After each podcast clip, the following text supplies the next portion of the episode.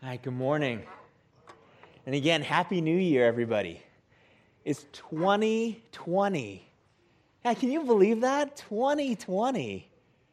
That's, ah, that's crazy. That's crazy. Today we begin a new 12 part series on Ephesians, the book of Ephesians. So if you're here in church, you're starting with us. And we're going to be looking at all six chapters of the book of Ephesians. It's a huge uh, theological, uh, theologically heavy book. Um, so, one of the things I'm excited about is Kathy leading a more in depth Bible study that's going to start. So, um, you know, you're all welcome to come. Um, certainly, we won't cover everything in Ephesians in the messages. So if you can join Kathy, that's great. If you want to join one of our life groups, um, that's fantastic too. Um, but there's a lot in Ephesians. So I'm really going to encourage us as a community to take time uh, this uh, beginning of 2020 to really dive into Ephesians and read it and to sit with it and, and to let this great book sort of marinate uh, with us so that we might be shaped by it. Today we're going to do the first part of chapter one, and uh, there are a few big themes or big words that I want to anchor the message around, and um, that's why the title of this first message is Identity, Mystery, and Unity, uh, as it says in your bulletin, it says on the screen, because I'm going to anchor this message, and actually all of Ephesians is really anchored around, around these uh, ideas. But let me, let me start with identity and uh, reference uh, sort of a cultural phenomenon that, uh, that uh, just broke upon us recently. There was this final installment of the Star Wars saga. And uh, the movie was called Skywalker, The Rise of, the Rise of Skywalker. And I'm, I'm uh, this is in my illustration for identity. Um, the Rise of Skywalker. Has it, have, have, people seen this latest Star Wars movie, the last Star Wars movie, number nine? Have people have seen that? Should I f- see a few hands? You know what I'm saying? Are people here Star Wars fans or not really Star Wars fans? Uh, you're Star Wars fans? Okay, great, because I can spoil. I can spoil it then. No, I'm not. I'm not going to spoil it. I'm not going to spoil it. Uh, but so this is the last the last movie that came out this giant arc. It was like a 40 some odd year arc i think. Uh, so i am going to spoil um, the movie called the empire strikes back. And i love i love the star wars empire strikes back. It came out in 1980 by the way um, about 40 years ago. So if you haven't seen it by now uh, I'm going to disappoint you because I am going to spoil this movie. Um, so, if you've seen this movie or if you haven't, um, the scene that, I, that really struck me was the, the scene about identity, where you have the hero of the movie, Luke Skywalker, and he's battling the arch villain who's named Darth Vader. And so Luke, our hero, who's, who's good and who's, who's, who's full of light, and, and you're really rooting for Luke, he's the good guy, as he's battling this bad guy, Darth Vader, who, who's like on the dark side. They're battling, and it comes up where there's this gigantic reveal about Luke's identity and Darth Vader is smashing Luke down, and our hero is getting smashed down and smashed down. And finally, the villain, Darth, is in this dominant position. He's about to really crush our hero, Luke. And, um, and uh, Luke throws this barb at, at the bad guy, Darth Vader, and he says, You killed my father. And Darth Vader the evil bad guy says, No, I am your father. All right. And you're like, okay, in 1980, right? I, I know like half of you guys weren't born yet. But in 1980, when I saw that in the movie theater, when I saw that, not on VHS, when I saw that in the theater, and it was like, oh my gosh, the ultimate bad guy is the father of the good guy. You're like, ah, it's mind blowing, mind blowing. And it was like this identity reveal, this identity reveal.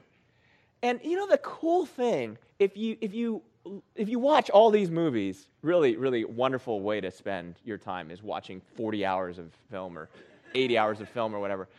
But one of the things that you see consistently in these Star Wars movies is identity. That people are discovering their identity, they're discovering who they are. And I think one of the reasons why Star Wars has had such a lasting, um, indelible, like, mark on our culture is because it's film after film after film about identity. And that's what Ephesians is about. And that's why I think it's so important for us as Christians to understand what this book is about. Because I think as humans, whether it's in the movies or in Scripture, we have this longing for identity. And that's, and that's what we're going to look at. That's what we're going to look at. We're going to look at identity. For you, what shapes your identity? What tells you who you are? In our family, um, I don't know if it's just like sort of what it is. We're immigrant family or whatever like that. But um, the way that my father always introduced me was, "Oh, this is Scott, my number two son." I don't know if any of you have ever been introduced that way. Like I have an older brother, and then I'm number two son, right? I'm number two. And then, and then I got a younger sister. My father always introduced me. Oh, this is, this is my son Scott. He never introduced me as, this is my son Scott. He's the handsome one. or, hey, this is my son Scott. He's the, uh, I, don't, I don't know what he's going to say. But he always introduced me as, this is my son Scott, the number two son. And I wonder for you if your family of origin was really significant in shaping who you are. Now, just think, think about that a little bit because, because in, in Ephesians, we're going to look at how identity, how Paul is really trying to shape the identity of the Christians. Now, um, let, me, let me get into this then with Ephesians chapter 1. And I'm going to read uh, 1 through 14. But I'll, I'll pause along the way, try to give us some insights. This is a very meaty passage. But uh, identity and then mystery and unity. That's what, that's what I'm going to look at today. Begins like this Paul, an apostle of Christ Jesus by the will of God, to the saints who are in Ephesus and are faithful in Christ Jesus. Now, now Ephesus uh, is, is, in Asia Minor. It's this area, um, old uh, town, old, old city, um, but, but very rich, very, uh, very affluent, very educated people are there. And some of the biblical scholars think that this letter, uh, Ephesians, which is what we have in our Bible, was actually not written to just one church, but written to a number of churches uh, in that area, in Asia Minor, in modern day Turkey. And so it would be like uh, a, circular letter. It'd be copied many times and sent out to these different communities.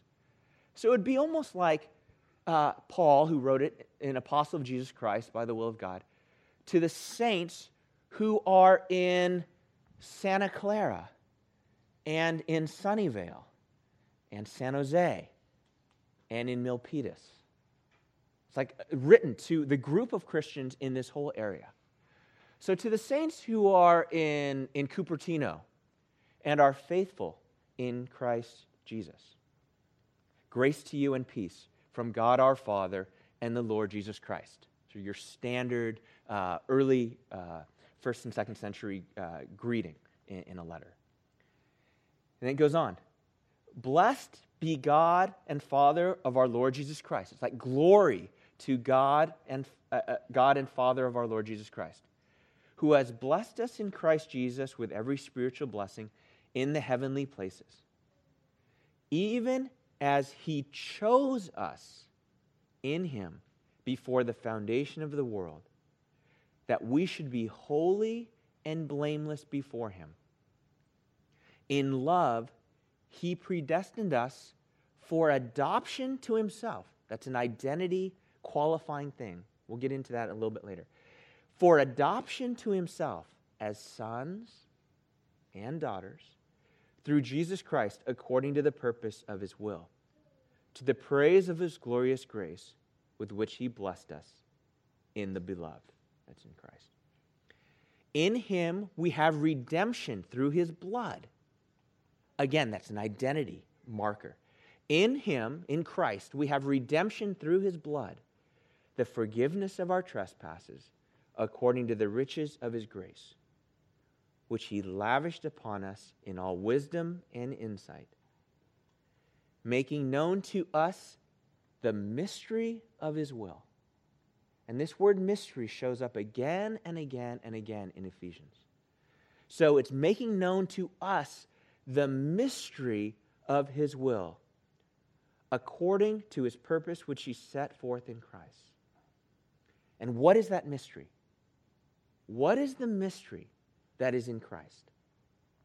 As a plan for the fullness of time, here's the mystery to unite all things in him, things in heaven and things on earth. And then this first part ends In him we have obtained an inheritance having been predestined according to the purpose of him who works all things according to the counsel of his will. So that we who were the first to hope in Christ might be to the praise of his glory. In him you also, when you heard the word of truth, the gospel of your salvation, and believed in him, were sealed with the promised Holy Spirit, who is the guarantee it's like a down payment of our inheritance until we acquire possession of it to the praise of his glory. Oh, okay, everybody take a deep breath. That was a lot of theology in just a few verses. And that's why we're going to spend 12 weeks on this book, because there is so much that's here. So, again, the anchor of this message is around these three words uh, these three words you have in your bulletin, and three words, if we can put them up on the slide. These first uh, 14 verses are anchored around identity and mystery and unity. A few more things to just kind of wonder about for identity. It's kind of this interesting cultural phenomenon that I've run into in Silicon Valley. I think a lot of people derive their identity, like their core identity, from where they work which is why sometimes it's so devastating when people get fired from their workplace. But one of the things I've found here is when I'm meeting people for the very first time in this area, and they work in tech.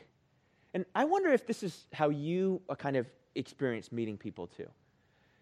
If people work at a big name company, they work at a big name company, they'll say, oh, hi, yeah, nice to meet you. And they'll say, hi, what's your name? I said, I'm Scott. And I'll say, hi, nice to meet you. I'm, uh, who are you? And they'll tell me who they are. And if they work at a big name company, they'll say, hi, my name is Chris. I'm like, oh, Chris, nice to meet you. Um, where do you work? And he'll go, I work at Apple. But if you don't work at a big name company, a cultural thing I found here is that people will people go, oh, I work at a small small startup or I work at a, I work at a small, like, little tech company. Like, they won't tell me the name. They won't tell me the name. It's kind of this interesting cultural thing that, that I find around here. Um, and, and I think sometimes there's so much wrapped up in name recognition because I think people derive their identity in Silicon Valley in some part from their company. Other people will derive identity from their relationships who they're, relation, who they're related to. Uh, we see this again in our culture. If you're married and in your marriage, you decided to change your name, change your last name. That's always a big discussion I have when I'm talking with couples as I'm counseling them for marriage. After the whole wedding ceremony, when you get introduced, with all the ceremony and all the pomp, they've done their vows and they've done their rings, and then the couple turns out. And then, as the officiant, I go, Ladies and gentlemen, I am really pleased to announce for the very first time Mr. and Mrs. or John and Helen or like I'm like I always ask them in marriage counseling, how do you want to be presented? Your name, your identity. And then sometimes, because I know we have a lot of parents here, um, sometimes we derive our identity from being a parent, being a mom, or being a dad. And that's cool, but we run into this tension as parents. If we identify too much as being mom, or if we identify too much as being dad, we have to be careful that we aren't too overly protective of our kids. Sometimes I talk with parents and they go, Oh, my kids are, I love my kids. I, I, I, like, I really identify with myself as a mom or a dad. I want my kids to stay small all the time. I'm so sad that they're growing up. They were so cute. I mean, that's cool and that's cute. And that's, but for me, like a little, not a red flag, but a little pink flag goes off in my mind. And I'm like, oh, you know, you have, if you don't want your kids to ever grow up, what will happen is subconsciously in your parenting, you'll truncate the development of your kids. And they won't grow up. And I wonder if it's because we as parents hold too tightly to our identity as a parent. But we have to. We have to encourage our kids to grow up so that their maturity won't be truncated, so that we won't always hold them as our kids, our little kids. My kids are here. I think they're listening to this right now. Your kids are here. They're listening to this right now. We have to encourage our kids towards maturity, towards adulthood which means stepping back, pushing them out into their own areas of responsibility where we're not there so that they grow up and to become fully formed adults. We don't want to cover them their whole lives, because then they'll never grow up. And we don't want them to be little kids forever. I mean, I don't know, maybe you know some little kids that are in big bodies. And you're like, ah, oh, really, dude? You're 45. really, dude? Really? Anyway, but that's for another message. All right. So, what is this? What is this for identity? The Apostle Paul is saying, above all these things, above where you work, or who you're married to, or what your relationships are like, with your parents or not, whether you're single or not, your most profound identity is in Jesus Christ. And that's what he's trying to get at over and over and over again. Your most profound identity is as someone in the family of God. Verse 3, um, verse 3 says this Blessed or glory be to the God and Father of our Lord Jesus Christ. Glory to God who blessed us in Christ with every spiritual blessing in the heavenly places. And then he hammers these identifying things God chose us in Christ before the foundations of the world, that we should be holy and blameless before Him. That's not just now on earth, but for all eternity, that we should be holy and blameless. In love, He predestined us for adoption to Himself. That God, before the foundations of the world, predestined or chose or designed for you and for you and for you and for you to be a part of his family. That more than anything else that we identify ourselves with, that God wants us to identify ourselves with him.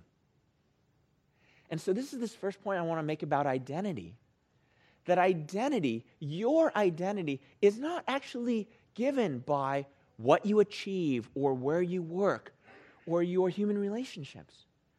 But your identity is given by God. Your identity is given by God. Do we have a, do we have a slide for that? A slide that shows that? that your identity is given by God. It comes from God, the Creator. And it's given by God because of these two things. Because you are chosen. You are chosen. And you are adopted by God. You are chosen and adopted by God into His family above everything else. I, I know that we've got a, a, a lot of uh, animal lovers at GRX. I know there are people that have dogs and cats and, and, like little little smaller mammals and and uh, I know some people are also keeping insects as pets and I think that's great too. Um, we even have a small group called uh, All God's uh, Creatures because it's full of people who love Jesus and love love their pets. Um, and uh, so you guys know that I'll, I'll, show sometimes pictures or I'll tell stories about about our pet, Sherry. Um, Sherry dog is what we call her to distinguish her from other humans that we know as Sherry. So we call her Sherry Dog. So in our family, we have Sherry. And um, if you have had a pet, um, you know that you adopt a pet. And we adopted Sherry from a shelter, um, and she has become a part of our family. And if you have a pet, you know, you've adopted them or picked them up at a shelter or a pet store, they become a part of your family. Um, and uh, I thought this was very profound about adoption with pets. Um, do you know this? Do you know this about pets? When you take them to the vet, when you take them for their medical checkup, their veterinarian uh, uh, uh, appointments, um, you bring your pet in and they begin to develop uh, records for your pet, for Sherry Dog. Our vet has a medical record for Sherry Dog. Um, do you know how the vet refers to her? They call her Sherry Lou. Do you know that? Pet owners? Yeah, I see some people nodding their head. When you adopt your pet, they don't become Sherry Dog. They become Sherry Lou. They become your pet with their last name. Loki Hom, I think. Is that, is that, yeah, I got it. Thank you. Thank you. I got the nod from the Hom family back there. That's that's you you take on their family their name, their pet. This is what God is trying to say here that you have a new identity, you have a new family, you have a new place of belonging. That's why when I adopt, uh, that's why when I, we baptize people here, we don't use your last name. We baptize you in the name of the Father and the Son and the Holy Spirit, but we use your first name and your middle name, but we don't use your last name. That's what happens. That's what happens in baptism. Because theologically in baptism, we say your first name and your middle name, but not your last name, because you're being adopted into God's family. That's, that's what's happening here.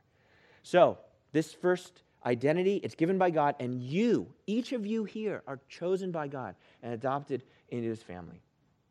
All right. And then let me get to these other two words.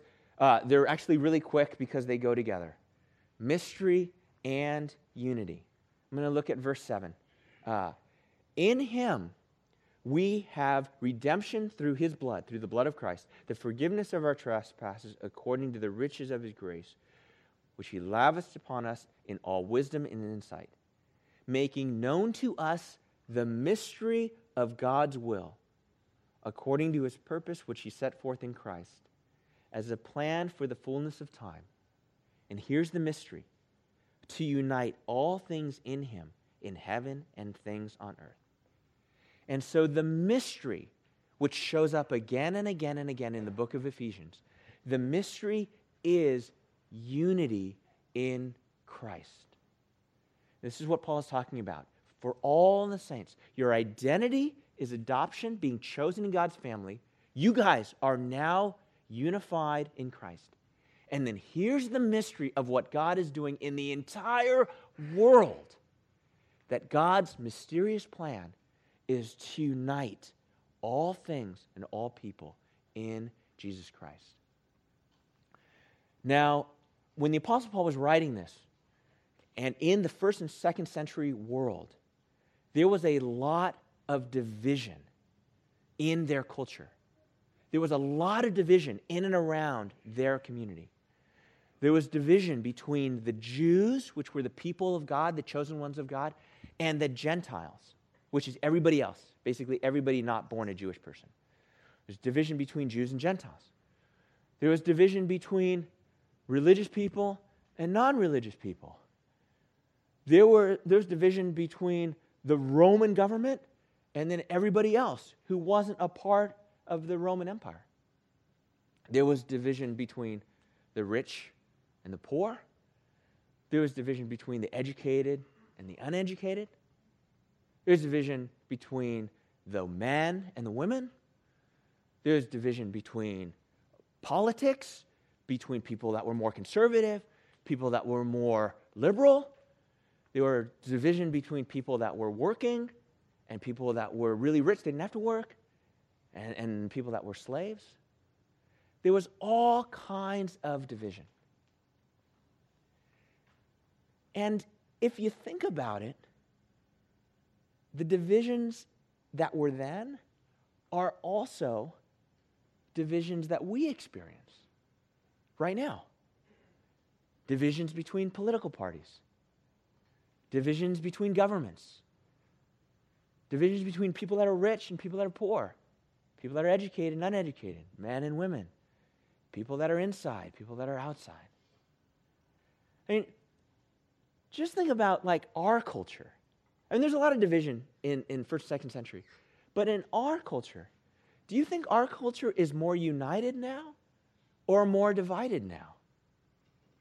Politically, economically, socially, culturally, religiously. So you think about this, you think, wait, wait, wait, wait. God's plan, not just for, for years and years and years ago, centuries ago, but for now, God's plan is actually to unite all of our world, which is divided. Really? That's God's plan? It is. That God's plan, even now, is to unite all of the division that we see and that we experience into the unity in Christ. Now, if you read the news or you look on the internet and you look at all the division in our world and you think, man, that is totally impossible to bring unity to our world, then welcome to Ephesians because it's a mystery how it's going to be done. But that's what Paul is saying that it's impossible to us. It looks like a total mystery how this is going to happen. But this is God's plan to unite all things and all people in Jesus Christ. this is this message. That's it. I've got one more slide here that just sort of, sort of summarizes all of this thing. The identity you are chosen and adopted by God. And we are participating in this mystery that all of us and the world are participating in God's great plan to unite all things in Christ. And so here's this final actionable thing that I'd like to ask you guys all to do. Ephesians is a very, very meaty book. And uh, we're, we've, we've been hitting this theme of discipleship. And if you were here in the fall, we played around with this swimming pool motif for discipleship. It was a metaphor. We said, let's go swimming. Let's follow Jesus Christ. Let's learn to swim together. So that's why this whole message is called Let's Go Swimming in Ephesus. I know it's super cold outside. Who wants to go swimming, right? So it's metaphor, metaphor. We're not going to Turkey to go swimming. It's metaphor for let's go swimming in Ephesus. Let's jump into Ephesus. Let's swim around with this book. So, what I'm going to ask you guys to do for discipleship and growth is for you guys to read Ephesians chapter 1 2x slash day, which means two times a day. Really? Yes, really. Read Ephesians chapter 1 uh, two times. You've already read half of it today with me, so you only have one and a half times left today to read it, right? And the reason I'm wanting you to do this is because there's so much here, and it's a complicated book. And as you read it, let God's word soak into you. If you have something, you run into something that you don't understand, you can ask me, or you can ask Kathy, or you can ask your life group leader. Because, because we're all trying to figure it out together. If you don't run into something you don't know, ask me or ask Kathy or ask somebody else. If you run into something and you're like, wow, that's really profound, pray on it, sit with it, think about it. But read this two times a day. It's your exercise, so to speak, right? We're a gym. I'm trying to help us exercise. So twice a day, read Ephesians 1. Maybe once in the morning and once in the evening. You may not understand everything. That's okay. That's okay. I don't understand everything. We don't have to understand everything. But ask God to show you what this is. Plus, here's a bonus thing. If you do read this two times, uh, two times a day, Ephesians chapter 1, next Sunday, I'm preaching on the second part of Ephesians chapter 1. And if you've read this a bunch of times before you come next Sunday, I guarantee you the preaching is going to sound a lot better next week if you've read it. It, it always sounds better if you've read it before. All right. So, with that, let me pray for us, and then we're going to celebrate communion together. God, I thank you that you've given us this great book, this great reminder that above all other things that we tie ourselves to in terms of identity, our identity is in you. So, God, I pray that as we continue on in worship, as we take communion together, as we sing together, as we give our tithes and offerings, God, I pray that you would help us to become more unified, uh, more unified in you. In Jesus' name we pray. Amen.